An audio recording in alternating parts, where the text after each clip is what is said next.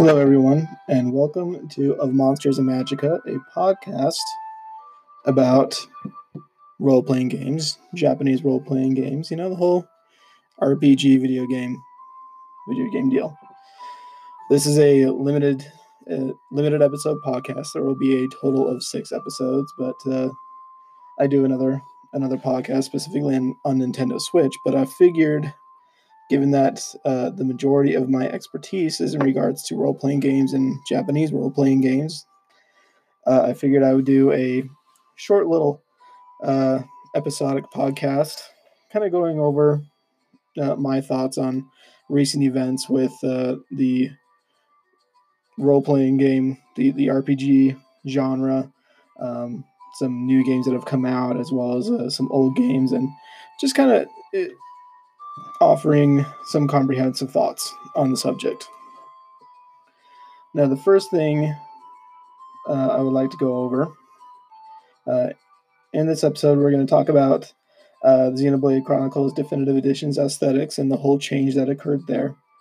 Uh, we're going to talk about um, what I what I've referred to in my notes as the remake Rumble, Final Fantasy VII remake versus the Trials of Mana remake. Uh, the and different aspects of you know why one is you know, disappointments with each as well as what each is which each what each one did very well uh, and we're going to talk about the coherence and uh, comprehensibility of uh, stories within Japanese role playing games or in role playing games in general, really. And uh, to kind of top it off for today's episode, we're going to talk about uh, why silent protagonists should be taking center stage again. So, with that, I was surfing through Twitter and I, I found a, uh, a very interesting tweet that I, I, I don't know whether it was to be ironic or patronizing, but um, somebody wrote a tweet that said uh, Xenoblade Chronicles Definitive Edition uh, looks amazing. I thought Fire Emblem Three Houses was the best looking game on Switch so far. Uh, if you look at Fire Emblem Three Houses, it's very, very far from being the best looking game on Switch. It does have some excellent graphical qualities, and I do like the artistic aspect of it. But as far as how it runs, it does not run very well. When you're in the in the monastery in the open world area, there's a lot of frame rate drops the the entire environment feels like it's chugging as you're trying to as you're trying to run around. Um, a lot of the it, it, felt like there was a lot of cut corners graphically speaking. I mean, if you if you look at like a there, there's an area with like a, a, basket of bread and a basket of fruit, and you look in there and it just looks like somebody um, painted what looks kind of like rolls. It doesn't look like rolls. It just it, it doesn't look good um, there's there's just a lot of graphical issues with that one. And somebody else pointed out like, yeah, Xenoblade Chronicles Two uh, floored us when it came out graphically speaking. I mean, I remember distinctly when I loaded up that game. Um, the first time I was just blown away by how gorgeous the game was the entire way through. I mean, obviously there were some points in the game, you know, you'd start it up and it would take a minute to load in, but that never bothered me. Uh, but you know, going back to some like Zelda Breath of the Wild, that's a beautiful looking game, and for someone to say that Fire Emblem Three Houses is the best looking game on Switch, I, I am not sure they've. Uh, I'm not sure whether they're being ironic or if they're being patronizing, but one way or another, I just thought it was I thought it was kind of funny and just interesting. I thought I'd bring it up. Uh, and uh, let's let's kind of get to the meat of the of the episode that we have today. We're going to talk about uh, again the remake Rumble, Final Fantasy VII R versus Trials of Mana. Now I've gone through both, and there's I, I have issues with both for one reason or another. Not that neither of them are necessarily bad games; they're both very very good. In fact, I'm heavily addicted to Trials of Mana. Um, I remember the first time I, I played the game, you know, I played it on the collection of mana. I played all three collection of mana games before I even uh, bought Trials of Mana, you know, before it even came out, the remake anyway.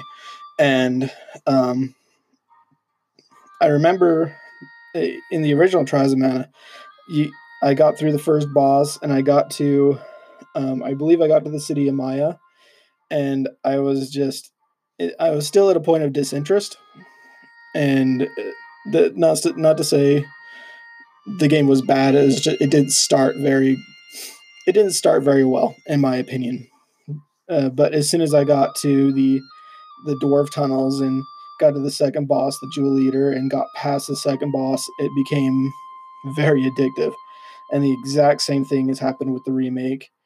Uh, and for Final Fantasy VII R, I just I can't speak highly enough of the combat system that's in that game. Um, what they've done with Midgar, it looks beautiful. Uh, the characters are amazing. I mean, the guy that did Barret's voice, and I've heard somebody else say this. I can't remember who, uh, but the guy who did Barret's, oh Jeremy Jahns uh, on YouTube. Um, yeah, he, he pointed this out. The guy who did Barret's voice is like exactly how I pictured Barret would sound. So, yeah, the the uh, uh, let, us kind of dumb down to uh, j- just a few different uh, aspects of kind of what's good, kind of what's bad. So, uh, graphics department. Both games actually did very, very well. I mean, I was surprised by uh, by how taken aback I was looking at the Trials Mana remake. I mean, every time there would be a sunset and the the sky would just turn this uh, gorgeous orange and uh, you know in uh, dark yellow, and yeah, I would just sit and just like I found moments where I just sit and watch the sunset and listen to the music in the town or you know whatever. Um, and by the way, the music in Trials of Mana is beautiful. Particularly, the Heaven's Way track is it's a pretty popping track. I, I would recommend just picking up the game just to listen to that track. It's really really good. I mean, the music alone in that game is worth the money. Uh, but you're playing a game, so the game better be good too, and it it is. It's re- very very good. Uh, but graphic wise, Final Fantasy VII R definitely takes the cake. It just it looks exactly how I pictured Final Fantasy VII really looking. Uh, you know, with it, it's very theatrical in its appearance. It's very cinematic in every aspect. It's I don't even know how Square pulled it off, but everything just looks amazing. Uh, so in, in the graphics department, both games have actually done very well in their respective areas. I do feel like I do feel like if um, the Final Fantasy VII remakes graphics had been kind of lowered down a little bit. I mean, I, I kind of like the realistic style they went with, but I also really think that if they dumbed that down, kind of went with the Trials of Mana, almost an a- anime aesthetic to it, then the the graphics would wouldn't have been as heavy, and there could have been a lot more used in in the game, a lot more uh, presented in the game, not just the city of Midgar. We could have gone to Kalm could have gone to uh, shoot uh, Nibble, Nibelheim, Nibelheim, uh, Cloud's Old Town. It's been it's been a little while since I played Final Fantasy 7 uh, but I, I, feel like there could have been more uh, that could have been explored in the first episode of Final Fantasy VII R. Uh, I mean, Midgar was in the original game was, and I'm sure everyone knows this by now, the first five or six hours of the original game, which is not very much. Which, if I remember correctly, uh, it has been stated that the Final Fantasy VII uh, remake series is going to be a trilogy. Um, I'm almost positive I've heard that. Anyway, um, if I haven't, correct me. I don't know. Send me send me a tweet at Bradtronix B R A D T R O N I X. Um, whatever. Uh, I'm I'm just I'm positive that I remember somebody saying that it was just that it was going to be a trilogy. And if it is going to be a trilogy, the next two games are going to be unbelievably massive just because I mean, if you look at the grand scheme of things, Midgar is uh, like five hundredths of uh, the entire map. Um, yeah, the the entire map of uh, I don't even I don't even know it was five hundredths. It's probably like one one one hundredth of uh, all of the uh, map of uh, Gaia, I believe. Yeah, uh, uh, the world map of Final Fantasy VII. So, um, the next two games are either going to be super massive or they're going to spread this out and make it into a giant cash cow, which I don't think is very would be a very good idea. So I, I personally think if they'd done down the graphics and just expanded into the story a little bit more, it would have been great. Um, now, in terms of voice acting, Trials of Mana honestly is a little bit of an embarrassment. Um, the English voice acting is just not very good. I mean, there's it has its good moments, but in general, I remember just the other day I was playing through the part where um I, am playing through the story of Duran, and uh, let's see, Duran and Angela and Hawkeye are my, or that that's my party. And oh, hold on. Sorry, Sorry, Google decided it. It thought it heard itself being called. Um, anyway, uh, there's there's an occasion when some of the voice acting is decent, but for the most part, it's just beyond cheesy. And given I grew up with anime from the '90s, so cheesy is is kind of my uh, cheesy is kind of my thing. but like the, there was a conversation between Riesz and and Duran, and Angela's voice actor is not very good either. Uh, not that her voice is bad; it's just the acting. I don't know who directed the acting, but there there should have been there should have been something done a little bit better there. It's astounding because a lot of the non-main character voice actors are really good, and all the main character voice actors are really bad. I don't know what happened there, but anyway, and the voice acting in Trials of Mana is just atrocious. And the scene between Duran and uh, Riesz when the whole um, you're essentially trying to get to Laurent, uh, which is Riesz's home, which was destroyed by Hawkeye's people, the Navarran uh, Navarran forces, and um, she and her people are hiding away and building a resistance to um, take back Laurent. Uh, so there's a conversation between um, the main character and Riesz if Riesz is not the main character, and the the whole conversation is just unbelievably bad, just because of the voice acting.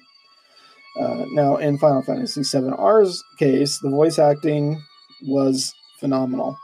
Um, I mean, the the the actors really filled their roles. Uh, I mean, even if I didn't necessarily picture that character vo- as you know with that voice, somehow it just felt right. I don't know how they did it, but um, it was it was beautifully directed. It was beautifully executed. So um, I think if Trials of Mana, if they had gotten either, you know, uh, like quality voice actors, or if they had directed it a little differently, um, one way or another, I I just feel like the voice acting could definitely use a little uh, a little bumping up in that department. Um, it, it's it definitely shows that, that it was a lower budget game compared to Final Fantasy VII R, but I'm sure the budget for Final Fantasy VII R was massive. And now let's get into the the big one that I know I'm going to have a lot of people disagree with me with. I am going to have a decent amount of people agree with me with, but the the story. The story of Final Fantasy VII remake was like exactly how I pictured um, the you know how Final Fantasy VII would have gone, except for the whole freakish Dementor thing. These uh, oh, what are they called? The uh, um, essentially the uh, the the timeline arbiters. You know, some, some if a character's supposed to die, you know they're the ones trying to kill them, or somebody's supposed to uh, supposed to live, they're the ones saving them. And I don't know, like with Final Fantasy VII, the the game the game's story itself meant a lot to me because it was a story that had to deal with coming to terms with what life is going to throw at you. Um, in in the very beginning, and this is spoiler territory for those who haven't played the original. Um, in the beginning, Jesse and Biggs and Wedge they died. Uh, and the, the president of Shinra died as well. And I remember going through that scene, and I remember just that that feeling of you know what could have happened without them. And I'm sure that that's what this game is trying to explore. But when I was going through some personal issues myself and playing this game, that hit a home run for me because it was, you know, Barret had to come to terms with essentially the um, the consequences of his actions. Cloud had to come to terms with the consequences of his actions. And throughout the game, um, there's a lot of loss, there's a lot of tragedy, and there's there's just a lot that happened in the game, in the original game, that got taken away at the at the very end of the remake uh, because of this whole. I, I don't even know. I know Tetsuya Nomura. Every time he touches something, it's got to be, um, it's got to be weird for some reason. I don't know what what's going on in his head, but every single time he touches something, it gets twisted in a really bizarre way. I mean, look at the Kingdom Hearts series, which he's obviously he's headed, um, but you can kind of see how bizarre that series has gone. There's no real coherent story um, which we're going to get into later. Uh, but Final Fantasy VII R, right at the very end, it just stopped making sense and it stopped being personal. It just became, um, you know, what if these people lived? And uh, sure, like I'm in, and I'm interested in seeing what what would have happened, but I was more interested in playing Final Fantasy VII in a in a more modern um, style, not necessarily a more modern reimagining, if that makes sense. I would have I would have wanted to see the story of Final Fantasy VII as it was, maybe not beat for beat, but as it was told initially in a higher graphical fidelity with with the same combat system that Final Fantasy VII remake did um, that would have been much more interesting to me. Now, like I said, I I know people are gonna you know throw a fit and say it doesn't need to be one one remake. You're right, it doesn't. But to I, um, but to kind of throw it in the fans' faces of we're gonna do it our way, screw what you think. Um, and that's I, I remember when I first saw the the arbiters of I think I think they're called the arbiters of time. I can't I don't know why I'm not. My brain is not functioning super well right now, so you'll you'll have to bear with me. I don't remember exactly what they refer to as arbiters or something. But um, when I don't know I, I, when uh, when they first showed up and they started correcting things or changing things to be like they were initially, I kind of felt like it, it, was a jab to the fans of the original, being like, "This is what you want. Sorry, you don't get it."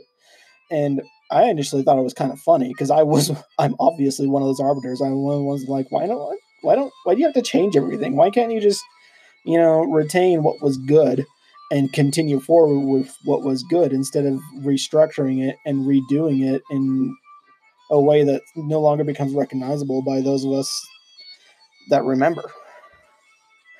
Obviously, it's not one of I'm not one of those people. Um, but Final Fantasy VII R um, could have been like top notch. Obviously, history is going to remember it very, very fondly. But those of us who were here that were there initially and saw what it was and connected with what it was before, um, it just doesn't quite feel right. It doesn't quite feel. Um, it, it just it feels like all the things that we connected with that resonated with us, um, all the tragedy that that occurred in the initial uh, in the initial game has is become arbitrary. it became moot as soon as the changes occurred.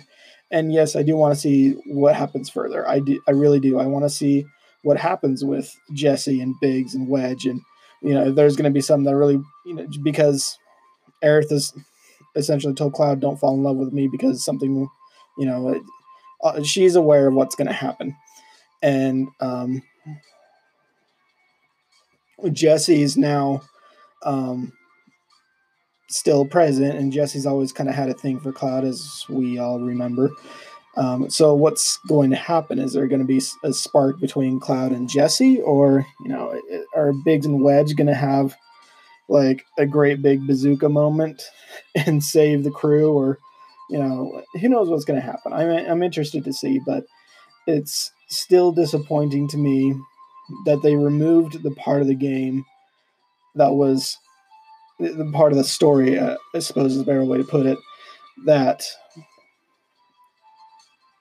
that really hit, um, I guess, really plucked the heartstrings for those of us that remember what initially happened. Um, now, Trials of Mana, on the other hand, is is basically a one-one remake, other than um, some changes in dialogue and uh, changes. There really hasn't been that many changes. I, I remember, you know, playing through the initial game, playing through the remake. I remember I was excited because I was like, I wonder if this is really going to be like a one-one.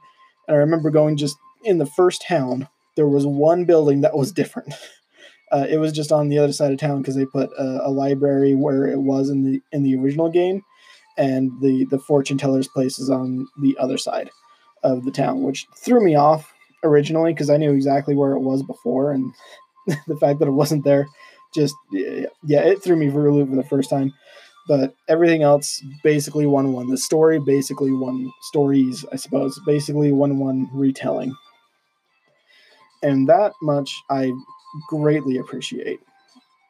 I was just uh, super super happy to see that instead of you know taking some uh, creative liberties and changing uh, for the for those of us that knew the original story and given I haven't known the original story for very long, but there are some uh, that have known the story for years, even decades, and have loved it for years and even decades. And to see it reimagined, uh, essentially beat for beat of what it was, that um, that that that means a lot. That's really cool. You know, I'm, I'm really happy that um, we get to experience the same thing, but in a in a better way, if that makes sense. Uh, so uh, right now, we're to go ahead and take a short break, and uh, we're gonna have, we're gonna hear from a sponsor, and then we will be back in just a second. Thank you for that sponsor, I guess. um, thanks for sticking around. Uh, welcome back, and uh, we're going to get right back into it, and we are going to talk about the importance of co- of a coherent story in uh, in an RPG or a JRPG. Generally, it's a JRPG. Uh, most of the time, RPGs like Western RPGs, they have a much larger budget to be able to deal uh, with story and make it a little bit more coherent. Um, JRPGs, uh, I suppose it, it generally comes with a translation, but typically the um, typically the stories don't seem to run together well. And I guess the best example of this is, uh, as I was saying earlier, with the Tetsuya Nomura's talent, I suppose, of disrupting comprehensibility in storytelling. Uh, I, I remember going through Kingdom Hearts, and the, the first game made sense for about 30 seconds and then it didn't anymore and especially if you put them all together and i mean it's supposed to be telling one long story but you put them all together and it just does not make sense um, there's just there's so many random loopholes and so many random plot holes and uh, like the all these MacGuffins come in out of nowhere, and then all these villains show up for no reason.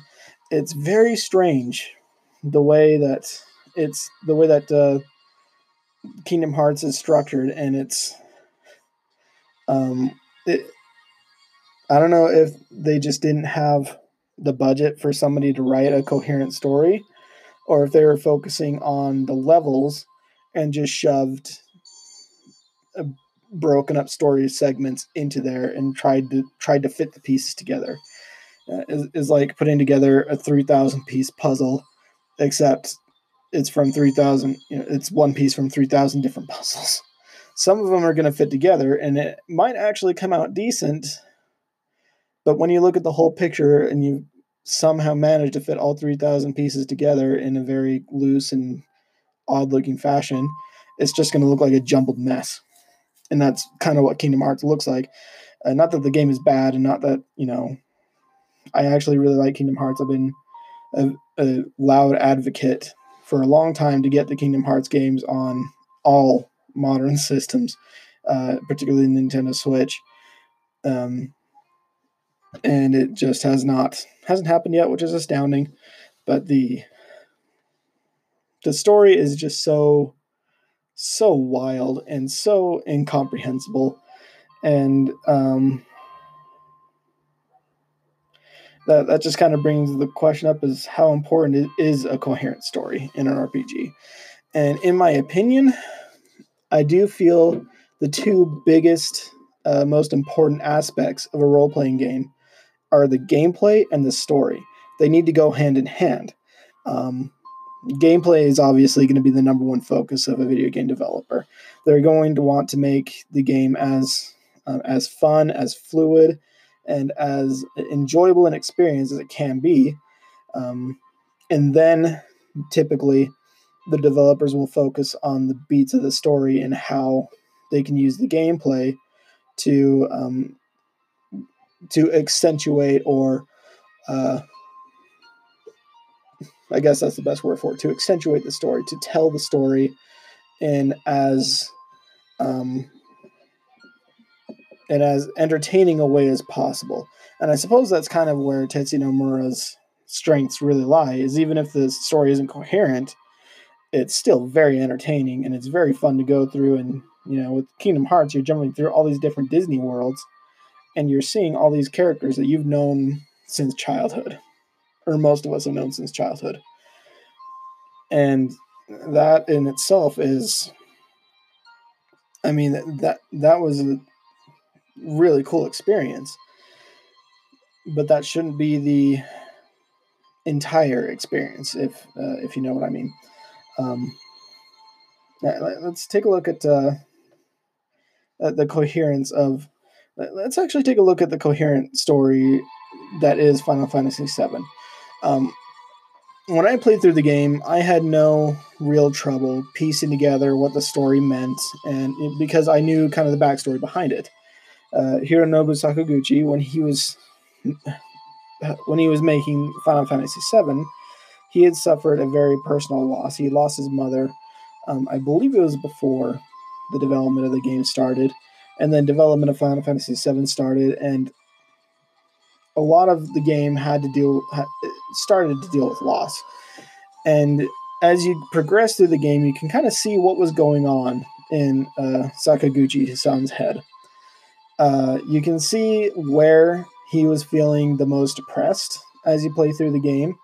And you can also see, actually, towards the end, when he began to actually accept that that part of his life was over and he had to turn the page and open up a new chapter uh, without that person in his life, which is a difficult thing to do, but it's something that needs to be done in everyone's life at one point or another. And you know, speaking personally, I lost someone very close to me um, when I started playing Final Fantasy VII, and I went through all the same, all the same steps of, of that uh, of that loss of that mourning uh, as I was progressing through the game. And when the game was over, I wasn't completely over the person that I had lost, but I do remember having that feeling of um, how do you how do I put this? I felt like um, playing Final Fantasy VII, someone else understood what it was I was facing, and um, it was easier for me to to cope with uh, the the tragedy that I was facing, and uh, I mean that's probably why I'm a little bit more biased on on why Final Fantasy VII R should have followed the original story a little bit more closely, uh, because you know that that was an experience that I had. You know, somebody else out there might have will have the same experience, and what if they, um, you know, what if they played the original Final Fantasy VII and had the same experience I had, and then play this remake, and everything that they cherish gets taken away. Uh, you know, story wise. Um, it, again, we, we discussed that earlier. Um, I know there are people that, that will disagree with me. My opinion's mine. Yours is yours. Let it be as it is. Now, Final Fantasy VII story had some moments that were not as comprehensible as they could have been. Uh, I remember, uh, again, spoiler territory, um, when uh, Cloud just vanished um, after their uh, big encounter with, uh, I think it was their second big encounter with Sephiroth. And uh, Sephiroth summoned Meteor, and after that, Cloud just vanished. And when uh, Tifa found him, and you know the rest of the group found him, there was this uh, there was just a segment of getting going into Cloud's head and piecing together what his past actually was. And you come to realize that he's not exactly who he thought he was, who we all thought he was. Um, he's, I mean, that's kind of why the character uh, Zack and why his death in in the games was so um, meaningful particularly to Cloud as a character, um, because his death made Cloud who he is. Uh, and so, you know, going into those memories, and he, when you don't know the backstory about about Zack, and you kind of see him pop in here and there, and then Cloud shows up, you're like, what in the world is going on? and then there's other pieces that for some reason start coming together, and the, there's just all these random things that come flying out of you know, out of left field and slaps you in the side of the head, and you're like, what in the world is going on? Um, it gets very uh, interesting, I guess is the way is the best way to put it. Um, but the story beats of Final Fantasy VII, while some weren't as coherent as they could have been, it all managed to untangle itself towards the end and became coherent. Now, in that in itself is good storytelling. In that, I think the gameplay of Final Fantasy VII tying with the coherence of the story, and you know, obviously when it got tangled and then it became untangled, it um, it resonated with people. Uh, so, when in terms of coherence of story, Kingdom Hearts has proven, and these are just a couple of examples, Kingdom Hearts has proven that it can still retain a massive fan base without having a story that makes a whole lot of sense. Um, and Final Fantasy VII has told that uh, is you know along with the gameplay and along with um, a story that has some moments of uh, that that lack comprehensibility, it still it still tells a story that's meaningful. So the the story that's coherent, for the most part, has stuck with people for decades. Um, so, it, I mean, there's there's other games out there where they're they feel a little bit more segmented. Um, I remember playing Ys Eight, and I felt like that story was very disjointed at first, and then you know the, the second half of the game when everything starts coming together. Um, and everything starts to really make sense, that's when the game really like that's when the game became great. It went from good just because the gameplay itself was excellent and super super fun. So that made the game good. The story was hard to follow. and then it get to the second half of the game and it becomes great because now you know what's going on. You know what the what the dreams that Adol is having, and you you realize who who Donna is. I think it's Donna. Yeah, it's it's Donna. It's spelled Dana, but it's pronounced Donna. Um, in my opinion, when the story, uh, when the story and the gameplay are both very good, like you can you can have not so great graphics. Uh, I mean, you you can have super low budget graphics, um, but still have great gameplay and a great story, and you'll and you'll build a massive following. Uh, as long as it's a story that will resonate with people, and as long as it's gameplay that will prove itself addicting. You know, in, in the case of the two big games we were talking about before, Trials of Mana and Final Fantasy VII both had very addicting gameplay. Uh, and both, well, Trials of Mana's story is it was meant to be more of a gameplay focused game, not a story focused game. So a lot of the a lot of the story is yeah, the story doesn't necessarily take center stage, uh, which you know that's fine. Still a coherent story. You can still understand what's going on all the way through. Um, but uh, with that, um, in my opinion, a lot of games with really good stories have the silent protagonist. I know there are people out there that will fight tooth and nail uh, against having a silent protagonist, but I think silent protagonists should be taking center stage again. Why do I think that? Because these are role playing games. An RPG is meant for the person playing to fill a role. And so having a silent protagonist that's in my opinion having a customizable silent protagonist, they look how you want, they they sound how you want, they they play how you want. That in my opinion will engross a, it engrosses me into the story, so I actually have a personal interest in the story. It's not uh, my interest in how the character that's that I'm playing as. Uh, and you know, it, it's it's me that's involved in the story. So with a game like Dragon Quest XI, who has uh, the silent protagonist, a lot of people said, "Oh, they, they need to evolve. They need to grow out of that." I don't agree. I think more games need to be implementing the silent protagonist specifically because with the silent protagonist, it becomes necessary for the player to to fill a role, to become that person. So, um, and I remember an interview with the director of Dragon Quest Eleven. Uh, he was he was asked um, why he why he uh, wanted to make a, a game now with a silent protagonist, and the thing he said was because I want the player like I said, he, he wanted the player to fill the role.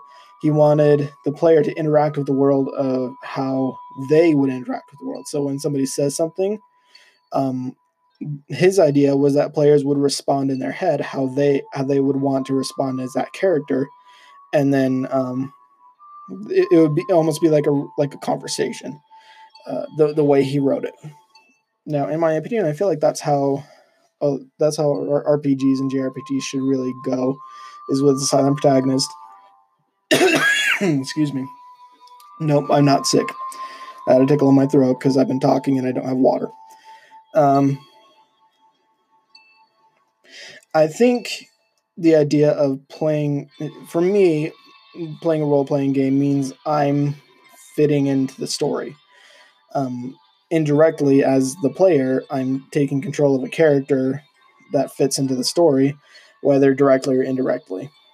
Uh, I think one of my favorite stories is, while it didn't have a silent protagonist, it was uh, Final Fantasy XII, uh, because Vaan, as a as a character, did not really have much of a stake in the story. Uh, here we go again. Sorry. There. The character Vaan didn't have a stake in the story because he was just a bystander. Um, but he became an he became an important character in the story because as a bystander he felt like he had a uh, he felt like he had a stake because he lost something very dear to him because of what was happening in the story. So um I think having a character that starts as a bystander and then becomes becomes a lead, I think would be a very important should be a very important uh, a very important way to portray a story in a video game. Uh, video games have a very specific and uh, intriguing medium in that that's a possibility. It's not a book where you're reading a story about all these people and how they interact with their world. You're not watching a movie where you see these characters and how they interact with their world. You are you are playing a video game. You are taking control of a character, and you get to interact with uh, with the world created by somebody else. So, um, with that said, having a silent protagonist in a video game it gives you more control to to fill your role. Does that does that make sense? I hope that makes sense. As a silent protagonist, you are the one that's that's fitting into the story. It's not uh, this blank slate nobody. It's you. And if you are a blank slate nobody, then sure, I guess that person is a blank slate nobody that you're controlling on the screen. Um, but the idea of that blank slate, nobody on the screen, is for you to fit into that role. The reason Link is named Link in The Legend of Zelda is because Shigeru, Shigeru Miyamoto wanted him to be the link between the player and the and the world of the video game. Um, so, in a sense, Legend of Zelda was really the first, one of the first console RPGs there was, other than Dragon Quest, of course. But that being said, I personally feel that silent protagonists should take center stage again because that gives the player the opportunity to uh, hmm, it gives the player the opportunity to experience ex- escapism at its highest level if that makes sense um, they're no longer the player they are now the character that they are portraying on the screen I mean that that's the beauty of role playing games is you are meant to fill a role. You are meant to portray the character on the screen. You aren't meant to just play as them. This isn't an action adventure where you're running around and I mean, say in like Call of Duty or um,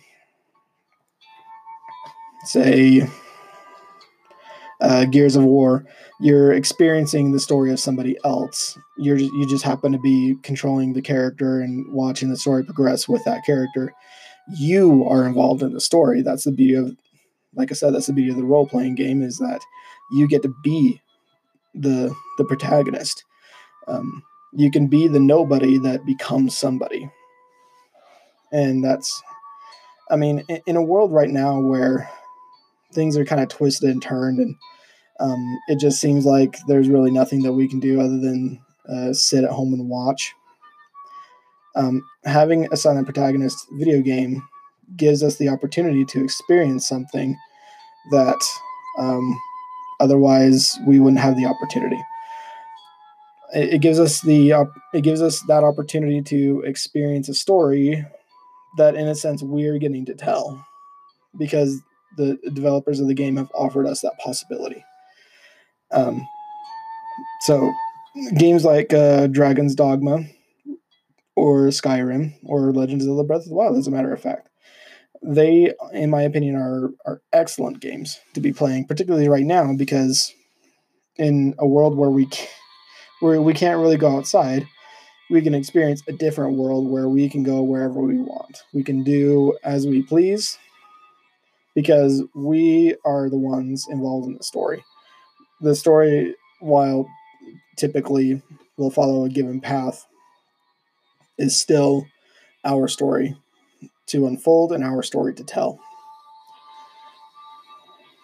And thank you everyone for sticking around for today's podcast. Again, this is only a six episode podcast, so there will be five more episodes coming. Um, and next week, we're going to go over uh, we're actually going to go over uh, Skyrim's popularity, why it has survived as long as it has, um, and why a, game like uh, Bloodborne, which astonishingly has not received a sequel yet, is a modern classic. Uh, and we're going to go over some other things as well. So uh, stay tuned, and I will see you all as soon as that episode drops. Have a good one.